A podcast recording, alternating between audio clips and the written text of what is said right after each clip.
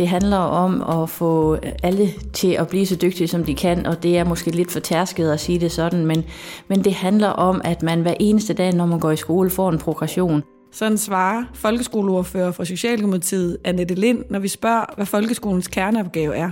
Velkommen til Stem på skolen, en valgkampspodcast om folkeskolen. Produceret for Danmarks Lærerforening af podcaststuen bag Stemmer fra skolen.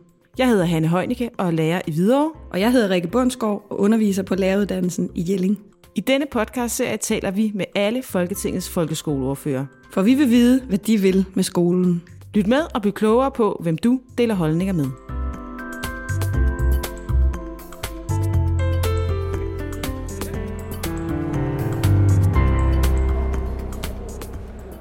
I dag er jeg taget til Christiansborg for at mødes med Annette Lind.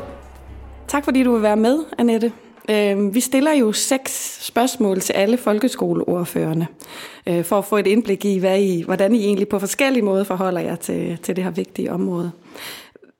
Øh, og det første spørgsmål, det lyder, sidst du var på en folkeskole, hvad lagde du så særlig mærke til der?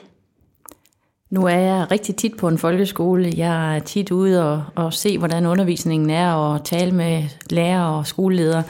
Jeg ser selvfølgelig efter, om eleverne de trives, og så fordi jeg selv har været lærer, så kigger jeg også på, hvordan relationen er mellem lærer og elev. Og for mig, der handler det jo rigtig meget om, hvordan progressionen er. Mm. Hvordan ser en god relation ud? Kan man sådan beskrive det med ord? Hvordan, når du kommer ind i et klasselokale, hvordan kan du så kigge efter, om der er gode relationer? Jamen det er, øh, hvilke forhold der er i forhold til, at eleven øh, agere med læreren. Det synes jeg, der er enormt vigtigt, øh, og det synes jeg, der er meget tydeligt at se, at når at man har et godt og tillidsfuldt øh, samarbejde, og man også er i et trygt rum, så er der en undervisning, som både er rolig, men også samtidig med, så at det er sådan ligesom om, at energien den bare er i rummet. Mm. Kan du give et eksempel sådan helt konkret på noget, du har set, altså noget undervisning, du har set, der fungerede på den måde? Altså hvad der foregik, hvis man skal have billedet i hovedet? Jamen, øh, det er ikke så længe siden, jeg har været ude og se engineering, og der var det sådan, at øh, læreren, han var så tændt af den hellige ild i forhold til at gøre det på den her måde, øh, og derfor var det sådan, at han inspirerede bare eleverne så meget til at få lavet de her huse, som det var i forhold til energi og, og fremmede planeter, at de kunne fortælle og fortælle og fortælle, når man gik rundt imellem dem. Og det var, det var rigtig, rigtig dejligt. Det var på Tvi skole i min egen kommune, Holstebro Kommune, og det, øh, det var en rigtig god oplevelse. Så det er, ikke, det er ikke vigtigt for dig at komme ind i et lokale, hvor der er ro, og hvor eleverne rækker deres hånd op og venter på tur. Det er ikke det, du kigger først efter? Jamen det sjove er jo, at når man inspirerer øh, elever, øh, så er det også sådan, at så bliver der arbejdsro, men det kan godt være arbejdsuro i forhold til, men bare det der, det summer energi, og at man øh, har gang i det, man skal have gang i, og det, som der reelt er opgaven, det er det rigtig, rigtig gode ved undervisningen. Hmm. Hvad synes du, folkeskolens kerneopgave er? Jamen det er selvfølgelig undervisning. Det handler om at få alle til at blive så dygtige, som de kan, og det er måske lidt for tærsket at sige det sådan, men, men det handler om, at man hver eneste dag, når man går i skole, får en progression. Og jeg ved jo også, at lærerne, det de allermest går op i, det er, om de kan se, om eleven bliver dygtigere. Øhm, det er ikke lønnen, og det er heller ikke øh, mange andre forhold. Det er den relation, der er mellem elev og lærer, og så er det den progression, som man oplever for, øh, om man nu er, øh, er med på at, at klare at få eleven til at blive endnu dygtigere. Det er et fælles ansvar, både mellem forældre, elever og lærere og ledere og skolebestyrelse, men når det har en højere sådan enhed, så, så bliver der en rigtig god undervisning. Og så handler det selvfølgelig også om, om, elev, om eleverne de trives der, hvor de er, om de er øh, med på at have nogle fællesskaber. For mig der handler det virkelig om at have nogle gode relationsfællesskaber, både i selve undervisningen, men også når man holder frikvarter, og selvfølgelig også når man holder fri. Hmm.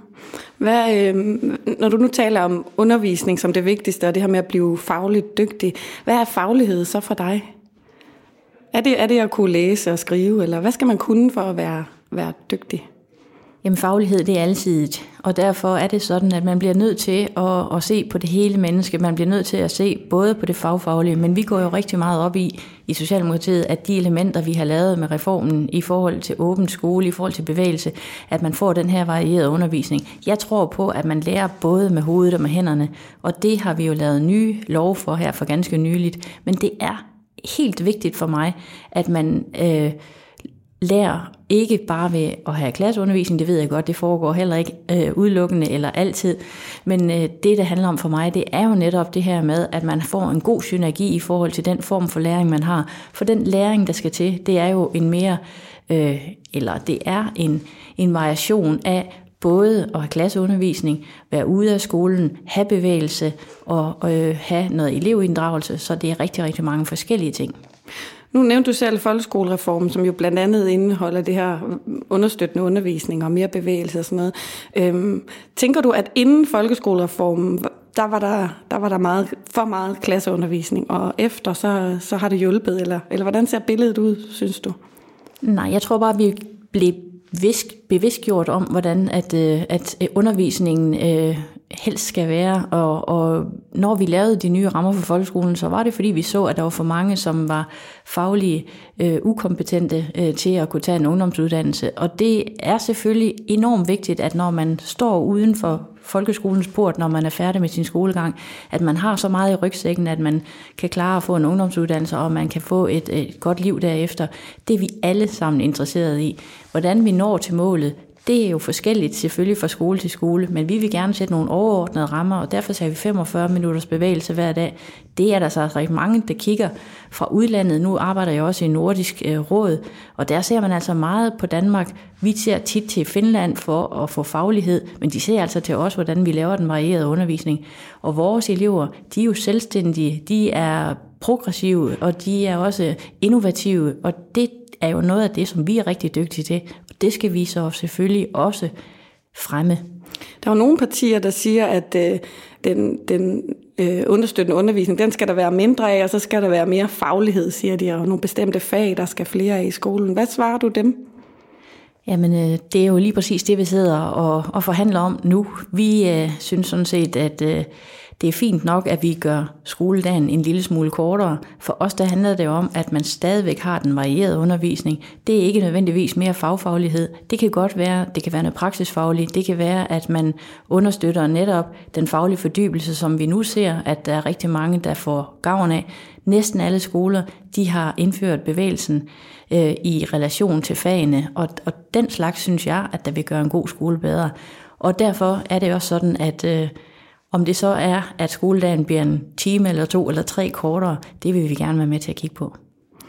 Hvis du øh, kunne vælge bare én ting, som du vil ændre ved folkeskolen, som den ser ud lige nu, hvad skulle det så være? At økonomien den hænger sammen med den opgave, som man bliver stillet overfor. Kan du sige lidt mere om det? Jamen, øh, jeg synes, der er kommet alt for mange tiltag til folkeskolen, øh, og hele tiden så bliver det sådan, at øh, at man stiller nye opgaver, lærerne får nye opgaver, eleverne skal nå mere, der er timeløse fag osv., og man skal have flere elever, som har tungere behov. Når folk de øh, tit og ofte vælger en, en privatskole, så er det fordi, at man måske føler, at de kan få lidt mere hjælp, øh, og derfor er det sådan, at hvis vi tilfører nye opgaver, så skal der også være mere økonomi. Det synes jeg, at regeringen lige nu har har set lidt stort på, og derfor får man nye opgaver, uden økonomien følger med. Var der ikke nogen, der omvendt kunne sige, at uh, folkeskolereformen, som I indførte, også manglede noget finansiering, eller, eller hvad? Altså, der fulgte jo, er det 6 eller 8 milliarder med, da vi lavede den. Det er selvfølgelig måske ikke tilstrækkeligt, og, og det betyder jo ikke, at vi fremadrettet ikke skal give flere penge, fordi det skal vi. Det, det handler om, det er, hænger økonomien og opgaven sammen? Lige nu, så gør den ikke, og det må vi kigge på. Hvad for, hvis du skulle fjerne nogle af de opgaver, som skolen har lige nu, hvis, hvis det ikke var muligt at, at tilføre flere midler, men, men du blev nødt til at fjerne nogle opgaver, hvad skulle det så være? Jamen det er sådan, at hvis vi skal gøre skoledagen kortere, så er det ikke fordi, at vi skal fjerne opgaven, fordi vi vil have i Socialdemokratiet, at pengene skal blive i undervisningen. Jeg har jo selv været øh, i skolesystemet i rigtig, rigtig mange år, og da jeg startede som lærer i, i begyndelsen af 90'erne, der havde vi jo stort set øh, dobbelt timer øh, øh i dansk og matematik. Så når vi vil gøre skoledagen kortere, så er det fordi, at vi vil beholde undervisningsmidlerne øh, inde i undervisningen for lærerne og for eleverne. Så det er ikke bare sådan, at man kan tage opgaver ud, uden at økonomien skal følge med. Vi vil sikre, at økonomien bliver i undervisningen, og det ikke er en spareøvelse, hvis vi skal, hvis vi skal lave skoledagen kortere. Har du fortrudt de lange skoledage? Altså, kan du se, er der, er der alt for store udfordringer med dem, eller, eller ville du egentlig, hvis du havde midler nok, helst bevare dem? Jeg synes, det er rigtig ærgerligt, at vi taler om undervisning som noget skidt. Øh, jeg synes, at undervisningen, det øh, burde at være talt meget, meget mere op. Vi taler om lange skoledage, det siger jeg aldrig selv. Jeg taler om længere skoledage, og det var det, vi indførte. Og hvis man ikke har fået variationen til at følge med, hvis vi bare giver flere fagtimer og mere af det samme, så skal jeg garantere, at der er mange, der synes, at skoledagen bliver lang, uanset om vi forkorter den. Vi bliver nødt til at kigge på helheden, og det gør vi jo hver eneste dag, og derfor er det også sådan, at variationen og de understøttende undervisningstimer, de skal følge med, men det kan godt være, at vi skal have det i forlængelse af fagene. Jeg vil jo for eksempel gerne have faglig fordybelse eller lektiecaféer til at følge faget sammen med faglæreren, så det ikke er et, et appendix sidst på dagen med en pædagog, som måske ikke er er parat til at tage øh, den her undervisning, og slet ikke øh, måske heller øh, kan hjælpe på, på samme måde, som hvis det var en faglærer. Så lektiehjælpen skal ligge i timerne? I forlængelse af timerne med faglæreren, det ville være helt optimalt. Grunden til, at det kom til at ligge sidst på dagen, det var jo fordi de konservative ikke var med i første omgang. Øh, og så blev det på den måde, men det har ikke været meningen. Så hvis det er sådan, vi gør skoledagen kortere, så udløser det også noget økonomi, og på den måde, så kan man forhåbentlig lave pædagogiske tiltag for de penge, eller få en, øh, en dobbeltlærerfunktion. Behøves man at tale om lektier? Kunne man ikke bare fjerne lektier i skolen? Jo. Hvad tænker du om det? Det har vi også snakket rigtig meget om, og det var jo sådan, at da vi lavede skoledagen længere, så skulle der også være færre lektier. Øhm, jeg synes sådan set, at det er rigtig fint, at man øh, måske læser derhjemme med sit barn, øh, når barnet er, er lille. Det er jo sådan, at man lærer jo at læse ved at læse, og hvis man kan løse opgaven derhjemme, så er det i orden, at man har nogle lektier. Men det er klart, man skal jo ikke sidde lang tid og lave lektier. Når vi laver skoledagen længere, så har det jo en betydning i forhold til, at lektiemængden også kan blive kortere. Når du formulerer politik på folkeskoleområdet, hvem er du så særlig inspireret af? Jeg har jo besøg af alle folk omkring skolerne øh, her på mit kontor. Det er sådan, at jeg lytter rigtig meget til, hvad der foregår derude. Jeg er meget på skolebesøg og kigger, hvordan at det øh, foregår derude. Det er selvfølgelig en kombination af de folk, som har forstand på det ude i sektoren, og så hvordan at vi udvikler inde i partiet. Det er jo enormt øh, stort for mig at være skolelærer, afdelingsleder, og så nu være ordfører for Danmarks største parti, og har det her, som der er mit hjerteblod, som ordførerskab. Hvordan har det været at være lærer og have tidligere lærerkollegaer og tage nogle af de her lidt upopulære beslutninger, som, som I jo har gjort som parti? Jamen, alle ved jo, at øh, det har været en hård tid, og, og øh, jeg taler øh, ordentligt om det, der foregår, og det, der foregik, øh, og har en ordentlig dialog. Øh, og det synes jeg også, at øh, der bærer præg af. Jeg har rigtig mange veninder, der stadigvæk øh, er i folkeskolen, vi øh, taler pænt ordentligt om, hvad der er sket, og vi arbejder jo også sammen om, hvordan vi kan gøre folkeskolen bedre i fremtiden. Jeg synes sådan set, at øh, vi har en rigtig, rigtig god skole. Vi har nogle øh, lærere, som er i skolen, som gør et fantastisk stykke arbejde. Og jeg har jo selv været afdelingsleder og har set, hvordan at de knokler derudad øh, og er virkelig pædagogiske kompetente. Så øh, jeg er stolt af, at lærerne sådan set, og jeg er stolt af øh, det pædagogiske personale, der hver eneste dag får lavet en rigtig god skole. Men mit bord, det er jo de overordnede rammer, og dem skal jeg være med til at sætte sådan, at det er sådan, at man kan gå i skole øh, og synes, at opgaven den hænger sammen med det, som man bliver stillet overfor.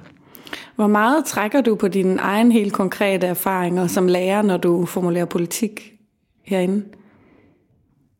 Jamen altså, når vi forhandler, så øh, har jeg jo rigtig meget historik med mig. Jeg har jo også været medlem af Danmarks Lærerforening selvfølgelig igennem alle årene og, og skolelederforeningen. Jeg har selv siddet i den lokale kredsbestyrelse, så jeg har meget historik med mig, øh, og det kan jeg bruge øh, til rigtig meget. Øh, men jeg forbereder mig selvfølgelig til hver eneste møde, øh, der er, og, og øh, har også et kæmpe bagland, så jeg altid kan ringe til en ven. Hmm.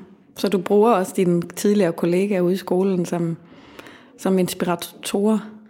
Jeg ringer tit til nogle af skolelederne, og vi taler også tit. Øh, vores bedste venner har, øh, sidder på kreds, øh, kredskontoret nu, så ham har jeg selvfølgelig også øh, rigtig mange snakke med. Vil du vide, hvad Danmarks Lærerforening ønsker for folkeskolen, så følg DLF på Facebook og Twitter. Her kan du også blande dig i debatten om aktuelle emner.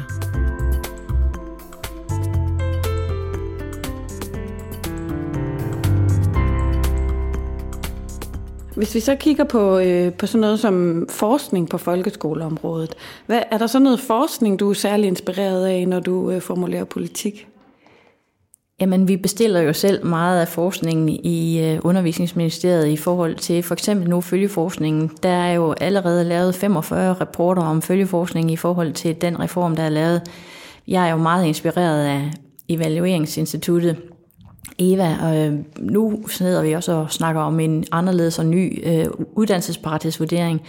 Der har jeg haft forskerne herinde på mit kontor, vi har dem tit i høring og, og så videre, så man får inspiration direkte fra forskerne. Det gode ved at være ordfører, det er jo, at man kan tillade sig at invitere alle forskellige på det her område ind på sit kontor, og de kommer jo med glæde, for de vil jo gerne være med til at inspirere os, sådan at deres forskning kan være med til at, at udvikle folkeskolen, selvfølgelig mere end hvis vi bare øh, får en gennemgang over i ministeriet.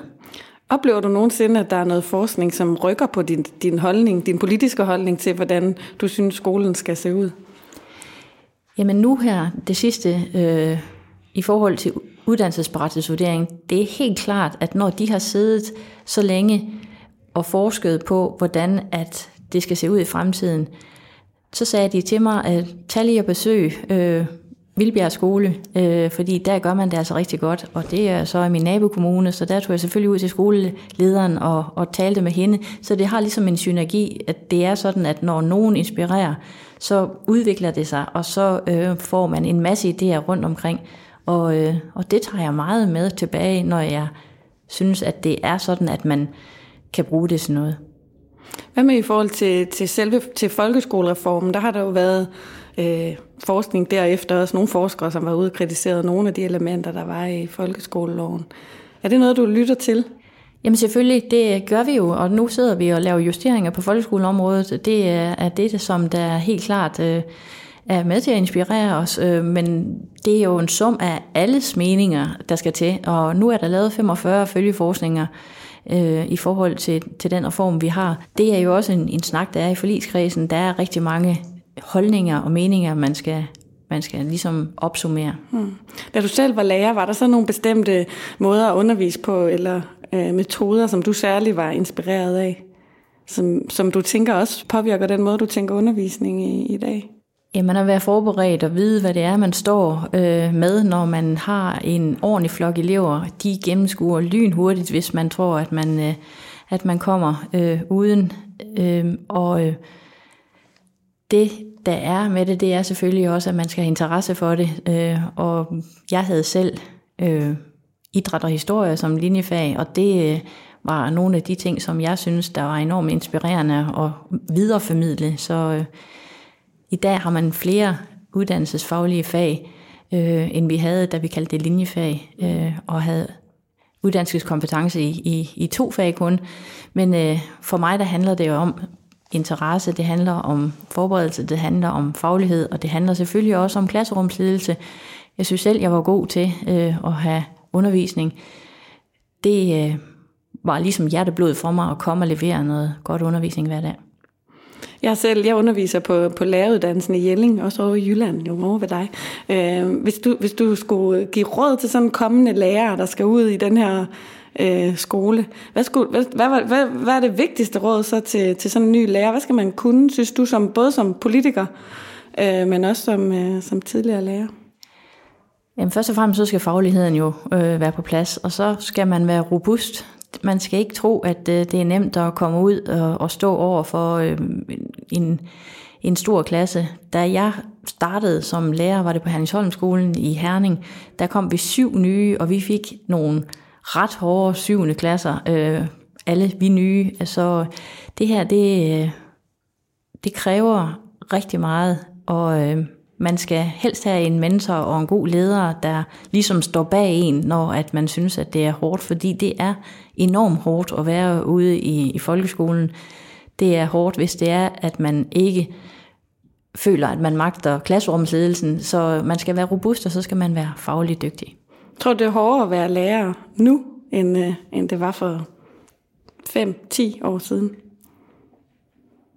Du siger det her med, at skolen har fået tilført flere og flere opgaver, og, og der er nogen, der siger, at lærerne har mindre og mindre tid til de opgaver. Hvad, hvad, hvad tænker du om det? Er, det? er det hårdere at være lærer, eller har det altid bare, er det bare hårdt at være lærer? Jamen, der er jo ingen tvivl om, at folkeskolen har ændret sig, siden jeg var i den bare øh, for, hvad er det nu, næsten to øh, perioder siden.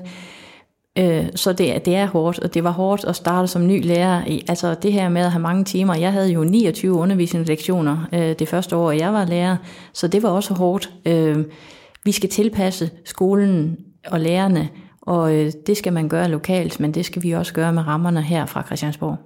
Hvis vi nu kigger på eleverne, nu har vi snakket lidt om lærerne, men det, er egentlig, det, det, det handler om, er jo eleverne. Hvordan tænker du, det er at være elev i folkeskolen, som den ser ud i dag, som politiker? Jamen altså, også forskningen siger jo, at eleverne trives i høj grad øh, i skolen, men øh, det er jo også sådan, at vi har fået for eksempel mere fravær i skolen, og det har fået en ny karakter af fravær. Blandt andet så er der nogen, der er angst, og nogen, der har øh, det svært. Så derfor, det her med robusthed, det er noget af det, som, øh, som man skal stå over for i fremtiden. Øh, hvordan at man øh, har relationen med eleven, den er måske anderledes, end da jeg startede der i begyndelsen af 90'erne. Men det er sådan, at øh, når man skal lave en god undervisning, så handler det rigtig tit og ofte øh, om den relation, man har mellem læreren og eleven, og den ændrer sig sådan set ikke. Og så skal man jo ture og tage hånd om de problemer, der er, når der opstår noget i klassen. Og, øh, og der skal man have hjælp fra sin leder. Hvad kan du som politiker gøre for at afhjælpe nogle af de problemer, du nævner der for eleverne med, med angst og stress og sådan noget, som, som er vel i en eller anden omfang nye? Jamen, det er et fælles ansvar. Det er selvfølgelig et ansvar, som man skal tage øh, hjemme i hjemmet, det, men det er også et ansvar på skolen, som man skal stå over for, som måske har en anderledes karakter. Vi skal selvfølgelig sørge for, at, øh, at der ligesom er personale til at kunne, øh, kunne stå over for de her ting. Øh, I dag er det ikke bare sådan, at man kan stå med en klasse og en øh, lærer altid, fordi det er sådan, at man står over for nogle, nogle udfordringer. Øh, det her det handler om økonomi, og når man er politiker, så er der, så er der prioriteringer hver mm. evig eneste dag, og øh, hvis jeg selv skulle bestemme herinde på Christiansborg, så bliver der jo pøst meget mere i vores fælles skole. Men øh, det er jo en prioritering, og det skal man jo have et flertal af 90 procent. Mm. Og egentlig så tror jeg jo, at de fleste de tænker, folkeskolen, ja, de skal have et ordentligt skud øh, herindefra, men, men, men det er bare ikke så let, som det er sagt. Men, men, øh, men drejer det sig kun om penge? Er det ikke også nogle strukturer? Eller, altså, hvad er så noget med, med test og karakterer? Og nu, nu skal man jo lige pludselig have et gennemsnit for at komme i gymnasiet, ellers har man kunne lov, få lov til at gå til afgangsprøven i, uden uden det havde så store konsekvenser, hvordan det gik. Hvad tænker du om, om det som politiker, som socialdemokrat i forhold til karaktereksamen? eksamen? Jamen, jeg synes, der er blevet for meget fokus på, at det skal hedde afgangseksamen, at man skal have et højere gennemsnit for at komme i gymnasiet osv. Det kæmpede vi jo også rigtig lang tid imod, da vi øh, lavede gymnasiereformen mm. og de nye adgangskrav. Men det er jo nogle gange sådan, at når man sidder som politiker, så sidder vi i en forligskreds fra den ene ende af salen til den anden, og, og så er det sådan, de borgerlige, de synes, at det her, det var noget af det, som de ikke kunne leve uden, hvis vi skulle lave en gymnasiereform. Øh, så, så det bliver jo kompromiser, og politikens kunst er jo kompromiser, og derfor bliver det ikke altid, som man synes. For eksempel med de nationale test har vi sagt, at vi gerne vil have, at de mindste klasser ikke skal have de nationale test. Det jeg personligt synes, det er, at når man har de her 10 plus 2 test op igennem skolesystemet, så må man tage dem to gange, inden at den rigtige test kommer. Øh, det vil sige, at man kan opnå, at man får det altså 30 gange mm. plus 6 gange, så, så man oplever, at de her nationale test, de kommer til at fylde rigtig meget. Jeg synes, det vil være en god idé, at man siger, ikke national test for de mindste, og så skal man kun tage den rigtige national test. Jeg talte med en elev i 8. klasse for nylig, som havde siden sommerferien havde hun haft 14 forskellige test. Øh, der i lå der også et par diktater og nogle, nogle matematikprøver og sådan noget. Hvad, hvad tænker du? Jeg tror, ikke, jeg tror ikke, hun går på en skole, hvor det er særlig specielt. Hvad tænker du om, at vores elever i 8. klasse kan møde så mange test på så kort tid? Jamen, øh, for mig der handler det jo også om, at vi skal lave en evalueringskultur. Så derfor i gymnasiereformen, der lavede vi også nogle forsøg med karakterfrie klasser. Det her med, at øh, man stræber efter de højeste karakterer i dag, der er det jo sådan ligesom om, at man ikke tænker, at øh, et syvtal er, er godt, fordi enten så skal man jo have 10 eller 12, og, og det er en, en usund kultur, og øh, derfor vil jeg rigtig gerne, at vi snakker mere om at lave en evalueringskultur. Øhm, for eksempel er der nogle friskoler, som har karakterfrie skoler. De laver en rigtig fin udtalelse, når eleven er, er færdig. Det må man så heller ikke mere, det har, vi, øh, det har jeg bedt ministeren om at, at tænke sig om, om det ikke er en god idé. Men det handler også om, at man skal lave elevplanerne om. Jeg vil gerne give mere frihed ud til skolerne, så man kan få lavet sine egne elevplaner i højere grad end, øh, end den standardiserede øh, elevplan, som det er. Så skal vi have én plan, i stedet for at kunne sige, at de er uddannelsesparate, de skal have elevplaner, de skal have portfolioer, de skal have ikke uddannelsesbarathedsvurderinger. Så hvis man har en plan, der følger eleven, så bliver det langt mindre byråkrati, og så skal vi snakke med skolerne om, hvordan vil man gerne have det der, hvor man øh, har den reelle undervisning. Hmm. Men de nationale test, dem vil du afskaffe i de yngste klasser, men ikke de ældste? Altså nationale test, øh, det er ikke det, er ikke det der vælter læse, hvis man tager dem øh, bare én gang. Vi synes, at vi ikke vil sætte dem i den situation i anden klasse, som de er i nu. Øh, men det er jo, hvis man summerer op alle de mange forskellige test, man skal gøre det i en pædagogisk, øh, i et pædagogisk sigte, i stedet for at man øh, gør det for testens skyld. Hmm, okay. Hvis du kunne vælge én ting, som du vil bevare ved folkeskolen, som den er i dag, hvad skulle det så være? fællesskabet skole, at vi netop har en, øh, en enhedsskole i Danmark, øh, hvor det helst skulle være det politiske førstevalg, eller det rigtige førstevalg for forældrene. Hvorfor er fællesskabet vigtigt? Det er helt unikt, at vi har en folkeskole i Danmark, der rummer alle typer af, af børn. Og det er øh, efter min mening den rigtige type af skole, og derfor vil jeg gøre rigtig meget for, at vi har en, en fælles folkeskole, som er folkeskole, og ikke bare øh, for de børn, som er mindre bemidlede, som ikke har råd til at tage øh, sin skolegang på en privatskole. For mig der handler folkeskolen om, at vi har en skole, som er det naturlige førstevalg. Tak fordi du ville være med i dag, Annette. Selv tak. Du har lyttet til en episode af Stemt på skolen. Forhåbentlig er du nu blevet lidt klogere på, hvad Annette Lind vil med folkeskolen. Du kan høre episoder med alle de ni folkeskoleordfører. Søg efter Stem på skolen i din foretrukne podcast-app. Tak fordi du lyttede med.